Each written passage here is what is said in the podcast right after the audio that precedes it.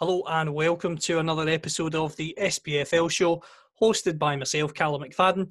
Today I am very lucky to be joined by Cameron Deacon, who you may know from Football CFB. He is one of the main writers on the website now and has an incredible passion for Scottish football, along with many other passions when it comes to sports as well. First of all, Cameron, how are you? Yeah, thanks very much, Callum, for having me on. It's brilliant to actually be on a podcast that I've been basically started listening to at the very beginning of lockdown, so it's a bit weird for me. But no, yeah, thanks very much. The first question I've got for you, you wrote an article for the website last week talking about how Scotland really made you fall in love with football all over again. And for you, how good was it to have Scottish football back? Because for myself and many others up here, it was just, we're counting down the days till we got some competitive action back on the go. Well, yeah, it's been strange, hasn't it, really? Because there seems to be, despite everything that's going on, there always seems to be football that's just happening anywhere. So I've basically just been grabbing at any sort of football I can from any part of the world, really. So when obviously the Premier League finished and the EFL finished, then it was a week break, and now we've got Scottish football back, and then we've got also European football back again. It's glad to have proper league football, because the English football didn't really feel like it was worth anything. Everything was basically done and dusted, and there was basically 6 games left. But this now feels like we've got a league starting again. It's proper football now, and it's worth something, you know, that there are real stakes involved now. Absolutely. The stakes are very high this season. As you know, Celtic are going for 10 in a row. Rangers will do everything in their power to stop that. We'll start with Rangers and Aberdeen, because that was the first game of the Scottish football season. Rangers won the game 1-0. There was lots of focus on Alfredo Morelos. Did he look as if he was sharp enough? But for me, the statistic that was most telling, he was the most fouled player on the pitch, and he crucially also made the most fouls. So he was clearly involved, despite the speculation and the constant analysis of his performance, and I would argue an over-analysis. But Rangers got the job done, a 1-0 victory. Morelos, of course, gets the assist. Ryan Kent scores. What did you make of Aberdeen, though, before we come to Rangers? For me, Cameron, Aberdeen were flat. I felt that they just were very passive. And for me, I know they've brought in Edmondson from Leeds, but I think when you lose a player like Sam Cosgrove to injury, you need a kind of like-for-like replacement, because for me and Johnny Hayes and even Niall McGinn and Matty Kennedy, you've got players who can deliver a really good ball into the box, but for me, Bruce Anderson and Edmondson aren't the physical presence that are going to trouble many defences with balls into the box. No, and I agree, because I've basically, thinking about it, for all the games that I watched over the weekend, I would probably say that Aberdeen put in the worst performance of all the sides that I saw. It did, like you said, it looked flat. It didn't look... There wasn't any real threat there. And I think they went the whole game out with a shot on target, in fact. And they had one... They had one chance where there was basically a scuffle in the box, didn't they? But again, there was no real threat. There was never once in the game where I thought Aberdeen have a real chance of scoring here. And as you said, without Cosgrove up front, they lacked any impetus on goal. And there was, I think, Derek McInnes came out after the game and he even said that, they're a decent level of performance. And I'd be a bit worried if I was an Aberdeen fan, looking at that and saying, if that's the decent performance, you know, I'd be wanting a bit more than basically nothing all game. They were utterly dominated, and I don't really see what he saw in that. So, yeah, I think they need an option up front that is going to be... They need someone to replace Sam Cosgrove, and maybe they were reliant on him far too much to get those goals for him, because now they really didn't look like they had anything going forward. It's going to be a big season for Aberdeen, because I was at the game last season covering it, St Mirren Aberdeen, and it was a 0-0 draw, and the Aberdeen fans weren't shy in letting Derek McInnes know their thoughts about him. I can understand an element of the media who think that's very harsh, and I have a lot of time for Derek. He's always treated me well, but it doesn't gloss over the fact that I do think this is a sort of season where it's going to come to an end one way or another. For me, I think Derek will either get through the season, finish third again, and then I think he would probably look to move on for a new challenge. Or in the worst-case scenario, they'll continue to stagnate and there might need to be what you would call an enforced change. Just how do you think Aberdeen will fare this season? Because, as I've said there, the pressure on them every year is to finish third. But for their fans, I don't want to say they're fed up finishing third, because Of course, it's an achievement when you compare their budget to the old firm, but they want a trophy. And I know he won the League Cup a few years ago, but they want another trophy and they want it quickly. And it's a weird one, really, isn't it? Because, like you said, it's the best they can really do is third. And you're always pushing for that spot. It's like you want to be the best of the rest of the teams, don't you? And they lost that spot last year, and they'll want to be claiming that back again. But it does seem like it would be a slow stagnation, especially without the best striker up front. I would like to say that they would be top four at the very least. But if they continue to play the way they did against Rangers, I would be slightly worried if I were their fans. And like you said, yeah, maybe it's going to come to an end one way or another, despite how well they can play. And we know that they can play. In terms of Rangers, for me, a lot of the conversation has been on Balogun at the back. I thought he was very comfortable. I thought he looked impressive. However, the one thing I would say, and I'm not trying to put a dampener on it, he has been playing very regularly recently in the Championship, so maybe he is just a few steps ahead in regards to fitness to the other players on the park. But that slight assertion I'm making there aside, he was very comfortable on the ball. And for me, he looks like a positive because I've said this on record a few times. Connor Goldson, for me, is a good defender, but I'm not convinced with Goldson over the course of a season, and I think it was a priority for Rangers, regardless of whether Katic got injured, that they needed another centre-back in there. And as I say, on his debut, he ticked all the boxes for me. Yeah, no, absolutely. And I think one of the main positives coming out, because I really thought, on a completely different note, I thought Rangers looked quite poor going forward, but I think defensively they did look strong. And I would say that it's that consistency, and they kept the clean sheet like as they needed to. But Rangers have a real problem with that consistency at the back, and they need to be able to find a way to stop leaking bad goals, because they tend to dominate games. So when it comes to a situation like Aberdeen, they might have thrown that game away last season, despite how poorly Aberdeen played.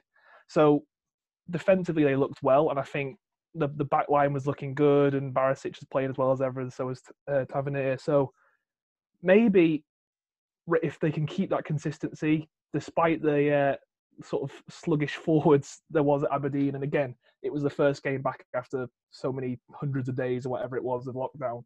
So I would say that, yeah, promising signs for the back for Rangers. One of the players I need to talk to you about is Rangers' new signing, Kemar Roofe.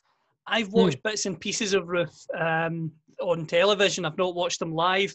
However, obviously, with yourself having a closer eye in the Championship down south than I have, just how highly do you rate Roofe? Because for me, he seems like the sort of guy who, even when he doesn't score, will contribute to the team. Well, if I can put it this way, I told my friend yesterday, who's not an avid Scottish football fan, I said, "Do you know, Rangers have signed Roofe." He went, "What, really?" And it's that sort of, he is that sort of player. He was a very, very good player in the Championship. He was a very good player for Leeds. And I think going forward, he will offer Rangers a lot. And whether that is as a replacement for Morelos, which I'm sure we'll talk about, but he is a very good striker. He's someone that is, he'll be a presence up front like Morelos, where he will drag defenders out of the way because they will have to mark him, because if they don't, he will score goals. And he's got the speed of a top-class striker. He knows where the goal is, and crucially, he's a very good poacher. So he will lie around inside the box, and the ball will fall to his feet, and he'll find the back of the net. For Rangers, I think that's very important, because someone like Morelos, who can get himself sent off a lot, Roofe will not do that. He's not someone who's going to be pushing and throwing punches whenever he can. He's someone who will be on the pitch. He's reliable, he's energetic, and he's been playing well for the past few years. He's not really had a season, whether that be at Anderlecht, whether that be at Leeds, where anybody said he's a poor striker. So I think it's a very, very big buy for Rangers, and if he can perform to the levels that he can do, it might give them a little bit more of an edge. In terms of that edge, they definitely need more striking options, as you've said, because Morelos, if he does stay, can get suspended. And with all due respect to Jermaine Defoe, I think he's an excellent player. He's had a wonderful career, but 37-38, niggly injuries become more of an issue. The next thing, though, that I do want to mention is the fact that they've not only signed Kemar Roofe as a striking option, they've also bought Cedric Eaton, who has arrived from St Gallen in Switzerland. Now, I'm not going to patronise the listeners to this podcast and pretend that I've watched it and regularly, because I haven't. All I can do is judge him on the statistics and judge him on paper. And on paper, what I would say is, at St Gallen, 42 games, 23 goals is very positive. It's better than 1 and 2. For the national team, the senior national team, 2 caps, 3 goals. Again, very positive. However, the one thing that I would mention, and I know he was a lot younger at the time because he's only 23 now, turning 24 in December, but he started his career at Basel. And it didn't quite work out for him there. He broke in, he scored 3 goals in 21 games. He had a couple of loan spells, which then led him to St Gallen. But for me, Rangers is a totally different ballgame. I know Jamie O'Hara has spoken this week about Bournemouth being a bigger club than Rangers. No disrespect to any cherries listening. I've never heard so much rubbish in my life.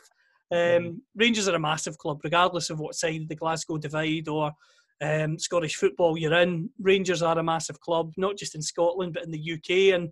And for me, the key question for you, Cameron, is, because Roofe has come in and Eaton, does that suggest to you that Morelos is on his way?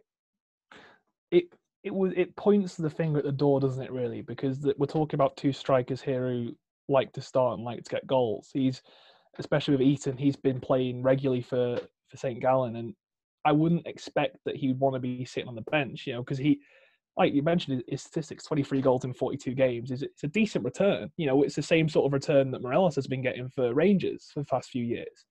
So with two decent strikers coming in, can you imagine Morelos is on his way out? I'd imagine so.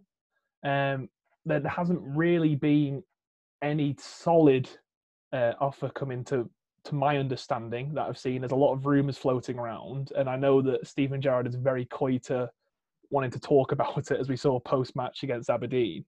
But the two strikers coming in would suggest to me that either there's going to be a dramatic change in tactic and they're going to have a lot of reserve forwards, or Morelos is on his way out. Well, that's going to be the key one to watch, and I think for Steven Gerrard, it's good for him if Morelos is going to leave that he's got his replacements in early.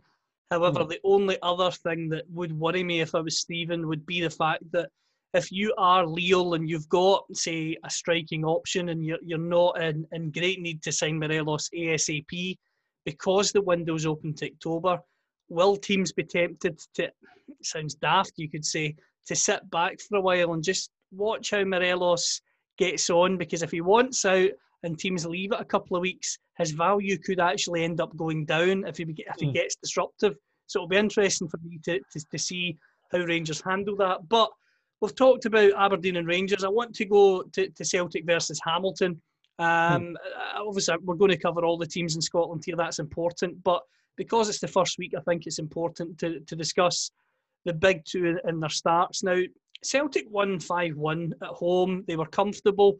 However, I don't think it was really necessarily a 5-1 game. I felt like Hamilton had spells in the game, particularly first half, where they were in the game, they had a few chances. Okompo, for me, if he was more clinical or a wee bit quicker, because I feel he lacks a yard of pace, especially when he gets into the danger areas, I felt like Hamilton could have troubled Celtic more than that first half. But the main talking point is former Celtic striker, West Ham striker Frank McAvaney said that Odsonne Édouard wasn't interested and didn't look interested. Édouard responded by scoring a hat-trick, and then on Twitter saying not interested, and then the three emojis that stand for footballs to basically say, I've scored a hat-trick, so you can be quiet now. Just how crucial will Édouard be to Celtic this season? For me, he's the best player in Scottish football, and I've went out and said it on a limb. I think he's a better player than Moussa Dembele. They are different players. Dembele, I think, is a lot more powerful than Édouard, and I can understand why there is interest from the English Premier League. I just feel Édouard has a lot more to his game than Dembele. I feel that he can drop off and dictate play if he needs to. The only criticism you could say is that I've linked to the powerful nature is maybe he's not particularly great in the air, but I think he can improve in that. But for me, as long as he's at Celtic, I think Celtic will win the league. Yeah, absolutely. And I can't honestly, watching him the other day against Hamilton was, and obviously there's always this caveat that it was the first game back. We don't know if that's how the teams are going to perform for the rest of the season. But the fact that he went off the mark and scored a hat-trick the way he did, and they weren't particularly brilliant goals, although I must say his second one was very, very well taken considering the position he was in. He just looks brilliant. Every time he's in the box with the ball, I cannot see him not scoring, basically. He just finds the goal all the time, and if he can continue on that form, which he started off with, he's going to break records, because with the service he's got at Celtic, he's got the good players around him who can give him that service into the box, and he's going to do his job and find the back of the net every single time, without a doubt. And like you said, yeah, he's probably the best player in Scotland at the moment. It would be a shame if Celtic lose, and I don't think they will. I think he'll stay for at least another season. And if that was him playing while he's disinterested, I fear for the teams that play against him when he looks interested, because he'll score 4 or 5, because he played brilliantly. And even without going aside from the goals, throughout the game, he held up the ball well. He laid off the ball to the wingers well. His passing looked clean. His control looked good. He has all the skills there of a great striker. And yeah, like you said, he will be pivotal for Celtic, getting that 10 in a row. I think for me, Neil Lennon talked about the two fullbacks and Greg Taylor and Jeremy Frimpong. He was very impressed with them going forward, but he did say at half-time, at Taylor in particular, he felt he had to remind him of his defensive duties. For me, both fullbacks for Celtic, very impressive going forward. People listening to this will say I'm biased towards Greg Taylor because he's from the same town as me, but I think Greg is a player who I rated very highly when he was at Kilmarnock. I felt that Celtic should sign him. When Kieran Tierney left, a lot of people didn't think maybe he could step up. Bolingoli was more expensive. You could argue was a bigger name. But Taylor, for me, now cemented his place as Celtic's first choice left back. And the assist for Frimpong's goal was fabulous. The finish from Frimpong was fabulous as well. But as Neil Lennon says, Cameron, do you feel that defensively there will be bigger tests to come for those players rather than all due respect, Hamilton Accies at home? You'd imagine so.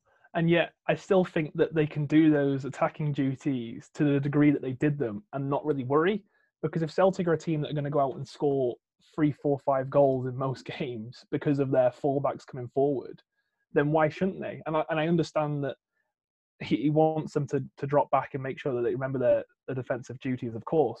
But what we're seeing from teams in the modern day is that the best teams have attacking fullbacks who will come forward when there's an attack on and then be able to drop back when they're having to defend. Maybe Greg Taylor wasn't doing that enough in the first game of the season, but when you're scoring as freely as Celtic looked like they were going to against Hamilton, you obviously are going to be pulled forward. You want to be involved, and on the other side of that, there's Frimpong as well, who's a player who has been, I've had my eye on for a very long time now, because he just looks brilliant going forward, and he could play as a right midfielder for Celtic. I honestly believe that, but I think the fact that they've got these two brilliant attacking wing backs for Celtic will only help them, because there's not many teams who can have two very good wingers, a top-class striker, and have the two wing-backs as well who can sit back when they need to, but also push forward when they need to go forward and get a goal.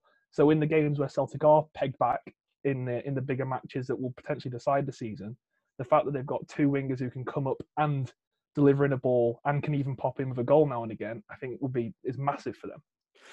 To talk about Hamilton, I have to say I was really impressed with Brian Rice after the game. He's a man who conducts himself well, and he was right in what he said. We won't be judged in the games like this, Celtic Park away, but he was also very adamant that why should Hamilton not come and try to have a go, which to be fair they did. A lot of people could say it was a big decision to start young Andy Winter. I covered his debut for Hamilton against Edinburgh City and he scored that day, and for me he was lively in the first half. He showed glimpses of quality. I think for me, Hamilton are a team who, as Brian Rice says, would be judged today would be judged at home against Celtic. But I think they showed enough for me to not be too worried. A lot of Hamilton fans, a couple of good Hamilton supporting friends, and they want to see another centre half brought in. So it'll be interesting to see if Brian Rice does that. not one for singling players out an awful lot, but I have to say I felt that Ronan Hughes was quite poor for Hamilton, and I felt that if he was able to track his runners better, then I think Hamilton would have been in the game for longer than they were. But as I say, for me, Hamilton are written off every single season. Brian Rice knows they'll be favourites to go down because they always are, but I wouldn't be too concerned if I was a Hamilton fan. Anyone can ship 5 goals to Celtic or Rangers on their day, and for me, I saw enough of Hamilton there to think, just wait till they get that home game and let's see where they go from there, because, as I say, Brian Rice for me, he's a very smart operator and he knows Scottish football inside out. And it's funny because I got quite a lot of flack for predicting Hamilton to finish bottom, as most people do.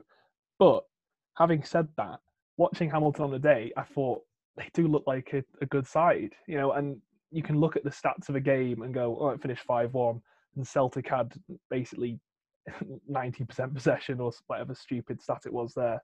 But Hamilton going forward, they looked half decent. They looked better than Aberdeen did, in my opinion. They were going forward, they were controlling the ball well, they were passing the ball well, they were spreading it as best they could, and they did cause Celtic problems as they went forward. And I genuinely think when it comes to playing those more bitty games against the sides that they will be competing around the bottom, no disrespect to them, against, that they will get the results they need. And I still think, and I'm going to stick to my guns and still say they'll finish bottom, because of all the transfers, etc., hundreds of reasons. But they did look good, and maybe that's just because teams tend to step forward a bit when they're playing against Celtic and Rangers, and they want to try and prove a point, or they want to go out in a blaze of glory, etc. But I think they looked all right, yeah, despite the 5-1 loss, which is an interesting thing to say, isn't it, really? Absolutely, and for me, the game that interested me, if I'm honest, the most at the weekend was Dundee United St Johnstone, and the reason it interested me most is because of the two new managers, Mickey Mellon in at Dundee United and Callum Davidson taking the reins at St Johnstone. I was really interested with the game, not only for the fact the new managers that came in, but the formations that both sides played. Mellon went with a 3-5-2 or a 5-3-2, depending on how you look at it, and in terms of St Johnstone, they went 3-4-3, And for me, I found that interesting, especially in St Johnstone's case, because Tommy Wright, really top manager for me, he will be, I don't want to pigeonhole him, the Sam Allardyce of Scottish football this season, in the sense that if a manager goes, I think Tommy will be the guy who will be the top of everyone's list, pretty much, maybe not Celtic Rangers, but he'd be the top of everyone else's list, I think, if they need a replacement during the season. It's an interesting change of formation for St Johnstone, because they're a team who, under Tommy, we're good going forward, don't get me wrong, but they were always known as being quite resolute defensively, so it'll be interesting to see if they can adapt to playing a more open and expansive style. In terms of the game itself, 1-1, penalty earlier on, Nicky Clark scores, a red card for St Johnstone, which made me think, right, this is Dundee United's chance, your first game back, you've got Lauren Shankland, maybe score 2 or score another one, maybe even get it to 3, have a really convincing start and really building that, but that wasn't the case. St Johnstone held in, Liam Craig scores the goal, and for me, in the end, they got a deserved point. Do you think that Dundee United will hold on to Lauren Shankland, and how do you feel they'll do this season? Well, I've predicted that Dundee United will do quite well this year, and looking at that game, I think they've got to iron out a lot of errors defensively. It was a defensive error that gave St Johnstone the goal in the end, and if they can slowly begin to iron those out, I think they will do well. They've got a good enough team to do so, and I think, like you mentioned with Shankland, if they can keep him, and if he performs better than he did in that game, because he wasn't really in it for a lot of the match, if he can perform better, I think he will score goals. I think he's one of the better strikers in Scottish football at the moment, and I think that with him forward, and like you said, with the formation that they're playing, it's a unique formation that when you've got a new manager in trying something new, especially going into the Scottish Premiership, you want to sort of label yourself as with a style of play. And if that's the way they want to go forward, then I think they can play some very good looking football. And it's the goal they scored was brilliant. Well, the build up to the goal they scored was brilliant. I thought Dundee played very, very well. It's if they can continue that against the other side that they want to be competing against, because if they want to go for a top six spot, I think they do have to iron out those errors though, because if they don't, they will give away a lot of goals and they'll find themselves in the bottom half of the table. Goal of the weekend was Chris Burke against Hibs. That goal was a goal that Ronaldo would have been proud of, the most clean strike. It was absolutely sensational. But on Hibs, I have to say, Martin Boyle gets both goals. For me, he's a target for Celtic. That's been very obvious for a couple of seasons now. I think Hibs will do all they can to hold on to him. I've backed Hibs to finish third because I feel that their business getting in Gogic, getting in Dre Wright and getting in Kevin Nisbet's very positive, especially when you consider you've got the likes of Stevie Mallon and Scott Allan, who, for me, with a player like Gogic in midfield, will help them because he's robust. He knows his role, he wins the ball back and he gets it to the ball-playing players. And for me, that'll suit Hibs. But as I say, it was a highly entertaining game and I'm sure you'll agree with me, Chris Burke, that's got to be goal of the week. Absolutely. I thought this game was actually the game of the weekend, to be fair, because it started out, very fast from Hibs, especially. And I thought the connection between Scott Allan and Boyle was brilliant, actually. They looked very, very good. They looked top. They were one of the best performing sides of the opening weekend, I thought, Hibs. In the second half, that dropped off a little bit, but they kept up their defensive work and they kept going. Obviously, they conceded the amazing free kick, which you can't do anything about that towards the end of the first half. But that said, Kilmarnock looked strong as well. So the fact that Hibs managed to hold on, which they don't, I think I heard a stat, I think it was eight times last season they gave away, they lost points from winning positions. And the fact that they didn't do that against Kilmarnock, who in the end probably had the better of the ball, especially in the second half, I think it's a strong statement to make. And if they can continue to get those results against the top six sides that they're going to be performing against, then you're probably right. Third place is not unlikely, and they'll have to go up against Aberdeen as long as they step up, and not like they did against Rangers. But yeah, Hibs look very, very good. It's definitely going to be interesting to see Kilmarnock as well. Alex Dyer getting the permanent job there. I like Alex Dyer. I think he's a very passionate guy, but he's also a very personable man as well. You can have a conversation with him and he won't rush you away. He can talk football all day, which I absolutely love. He's infectious and I think Kilmarnock will improve this season. I feel that Alessio came in last season. It was not bad start. I don't think it was as bad as many people had made out. They decided to make the change for whatever reason, but I think him in permanent charge will help. But to go on to St Mirren Livingston, for me, I backed that game to be a boring 0-0 draw. Could say I was close. Richard Tait gets the goal for St Mirren. They win 1-0. I have to say, Jim Goodwin, for me, is a guy who clearly knows what he wants from his side. He's very hard on them when they disappoint him. So I think he's the sort of guy who won't let St Mirren sink without a trace. So great start to the season for them. And some of the business they did in the summer was impressive. I think Marcus Fraser, the former Ross County captain's a good signing. Richard Tait scores the goal. I think it's a good signing. Tam Kibben of Off the Ball fame here in Scotland, Motherwell fan, really likes Richard Tait and said that he was one of the players that he felt could be a dark horse for a Scotland cap around 18 months ago. So that shows you the mark of him. Livingston, I think there's lots of speculation over Lyndon Dykes. I don't think that'll help the player or the club for the time being. I think, though, now that Rangers have signed two strikers, I think Lyndon Dykes to Rangers, that ship has sailed. He may get a move down south, who knows, but hopefully for Livingston's sake they can keep him, because for me they get a lot of criticism. They've got a plastic pitch and they can be direct at times, but I'm very passionate about this. I think you play to your strengths. I understand everyone is mesmerised by the likes of Pep Guardiola's football and Brendan Rodgers, especially his first season was here in Scottish football. Mark Warburton's brand of football at Rangers in the Championship especially was fantastic to watch as well. But I think you've got to be adaptable. And for me, I've never got a problem if a team plays more direct, because Livingston showed in the last two seasons since they've been promoted that they can mix it up and they can get big results, as Christopher Julian will tell you, because every time Celtic play Livingston, I think that's probably the game that Christopher Julian dreads every season. It seems like it, doesn't it? And it's Livingston, for me, I think it was best summed up by Gary Holt at the end of the game. He said they just need to put in the work.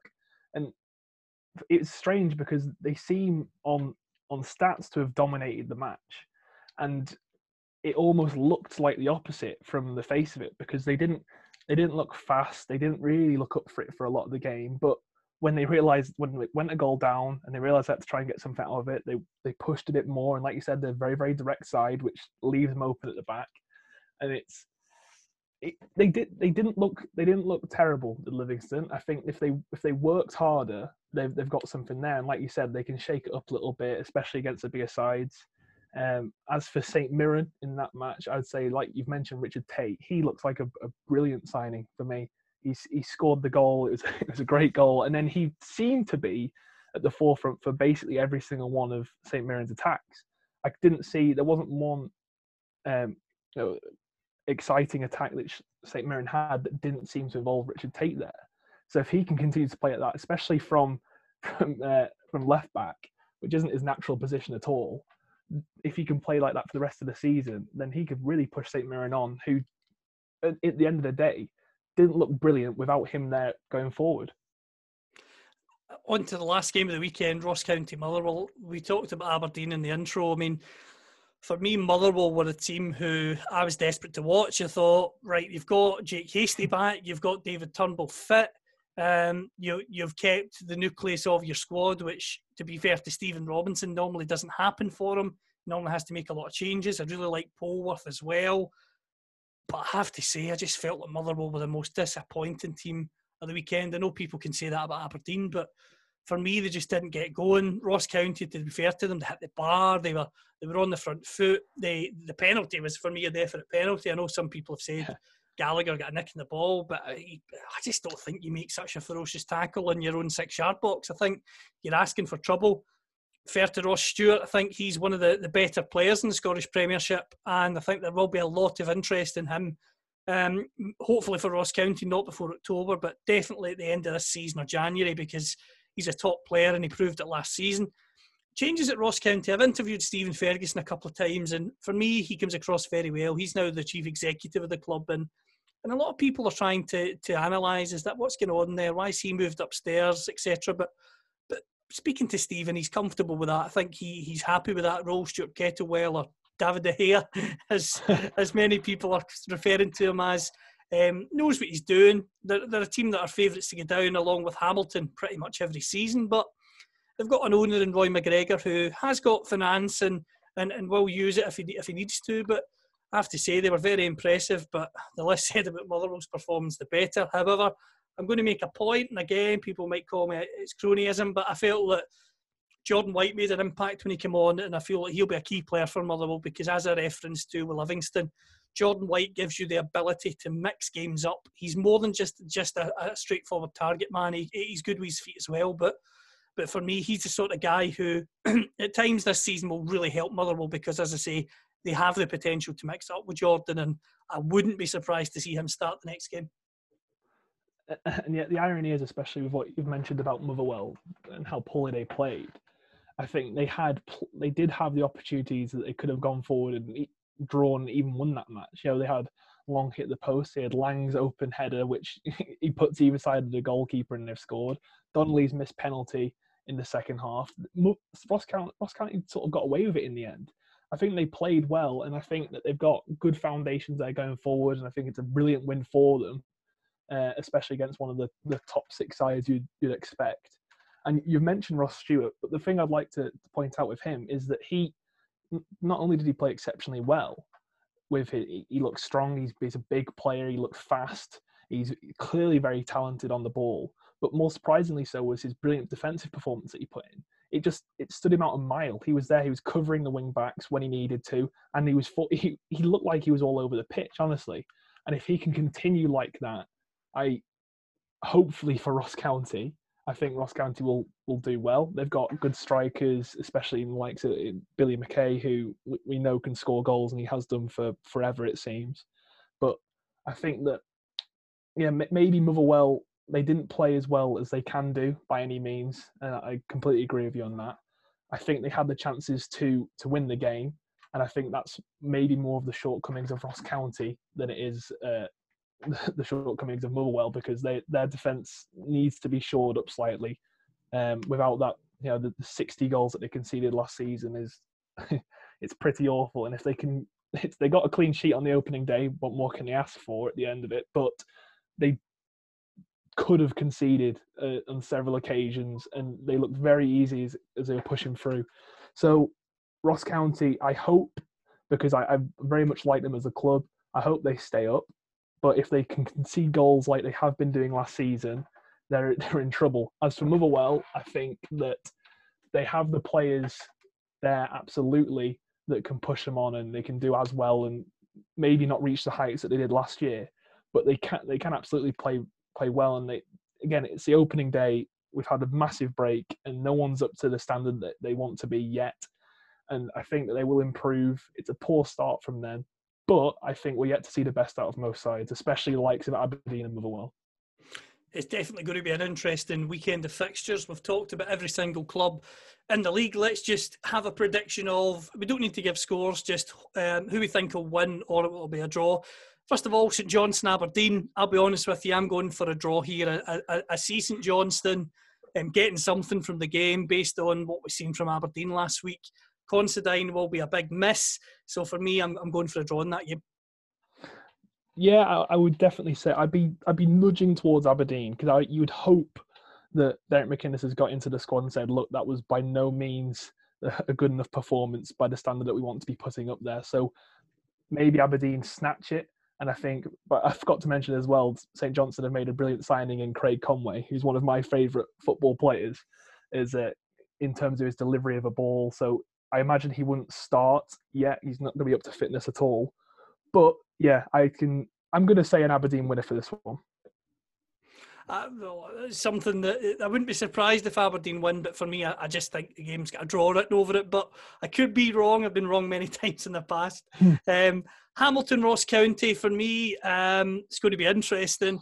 I'm going to say Hamilton will win. I think Brian Rice will get them up for the game. It's at home, and I think, to be honest with you, I just feel that having played positively last week at Celtic Park in spells, I think they won this game. I think Brian Rice will have them up for it. Absolutely, I completely agree with you on there. And I think if they can even play to half a, and again they lost 5-1, but if they can play to the standard which they did in that game, I think they will. Yeah, they'll probably beat Ross County, just because they look very slick going forward, and we know that Ross County leak goals. It's definitely going to be an interesting game, because it's normally the sort of game people call a six-pointer, but far too early for any of that nonsense, but a big game nonetheless.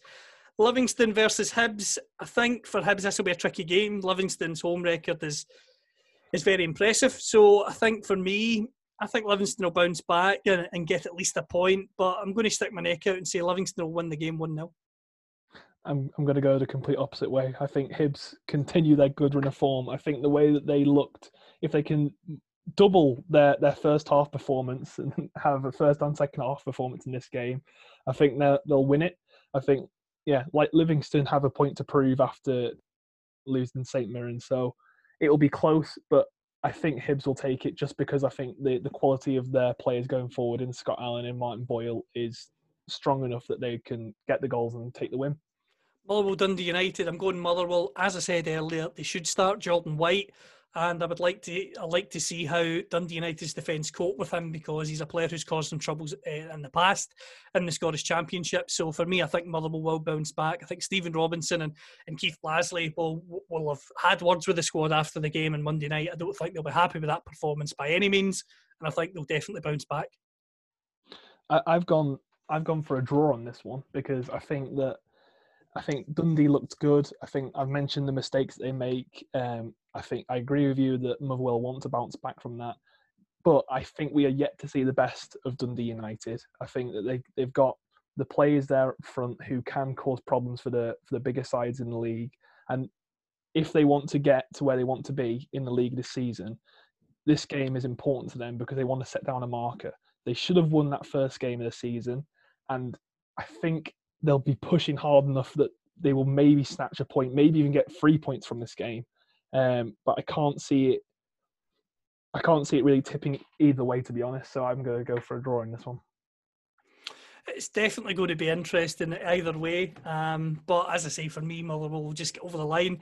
Rangers versus St Mirren. St Mirren, very good victory last week, but I do think Rangers being at home, I know the fans aren't there, so people could say it doesn't make too much of a difference, but I think for me, Steven Gerrard and Rangers, they won at Aberdeen. Steven Gerrard will know that people have been talking about the performance not being absolutely incredible, but for me, I would say that Rangers will win this game, and I think, to be honest with you, I think they'll win convincingly, and I think come Monday, people will be saying what a difference that was to the away game at Aberdeen. Well, look, they've got a point to prove after Celtic's victory as well, so they need to bounce back from that and say that, look, we aren't going to let this title slip away. You know, we're not going to lie down for it. So, yeah, for me, I agree. I think it's maybe not by not who's going to win, but how many it's going to be won by. So I think that Rangers, if they can step up with and especially if in Morelos' head he's wondering, maybe I might not leave, but now I've got competition to stay in the team, maybe he's going to stay up this game for the first home game of the season. So yeah, definitely Rangers win on this one. Last game, we've got Kilmarnock versus Celtic. I think this game will be won by Celtic. However, and the reason I say that is because I just feel that it's come at the wrong time for Kilmarnock. I feel that if this game was maybe 5 or 6 games in and Kilmarnock had a few games under their belt, I would be confident to say that Kilmarnock could get at least a point, but I feel that second game of the season, there's been a few signings. The goalkeeper got injured last week, so Danny Rogers got his debut, a player I know well from Greenock Morton. Wish Danny all the best, but I just think in the end Celtic will win this game because, as I say, for me it just comes too early for Kilmarnock in the season. Yeah, absolutely, and I can't see Celtic slowing down yet. And they've got, even when they play, they don't play particularly well. They score goals, and it's like you said, it's unfortunate for Killy that it's come along so early on because maybe had they got the ball rolling a little bit, they would have had more of a chance. But yeah, absolutely, I think Celtic win this one, but maybe it'll be closer than we're looking. But I can't look much further than Celtic. It's definitely it'll be interesting regardless if either Celtic or Rangers drop points. It'll be an interesting discussion come Monday, and also Aberdeen as well. I think there will be eyes on them because I know people say, oh, you're talking nonsense, it's only one game of the season. But as I say, before the lockdown started, there was just an element of Aberdeen fans who were frustrated with Derek McInnes. And I just feel that if he was to go the next couple of games without winning, the pressure, even though the fans aren't at the ground, would ramp up. And again, I'll say it on record, I would feel sorry for Derek because personally, I have a lot of time for him. I think he's a really great guy. Also, but I think he's a good manager. I think he's a good, solid manager. But I just feel that in football, you can't stay at the same club forever. Those days are gone. And I just feel that fans are after a change.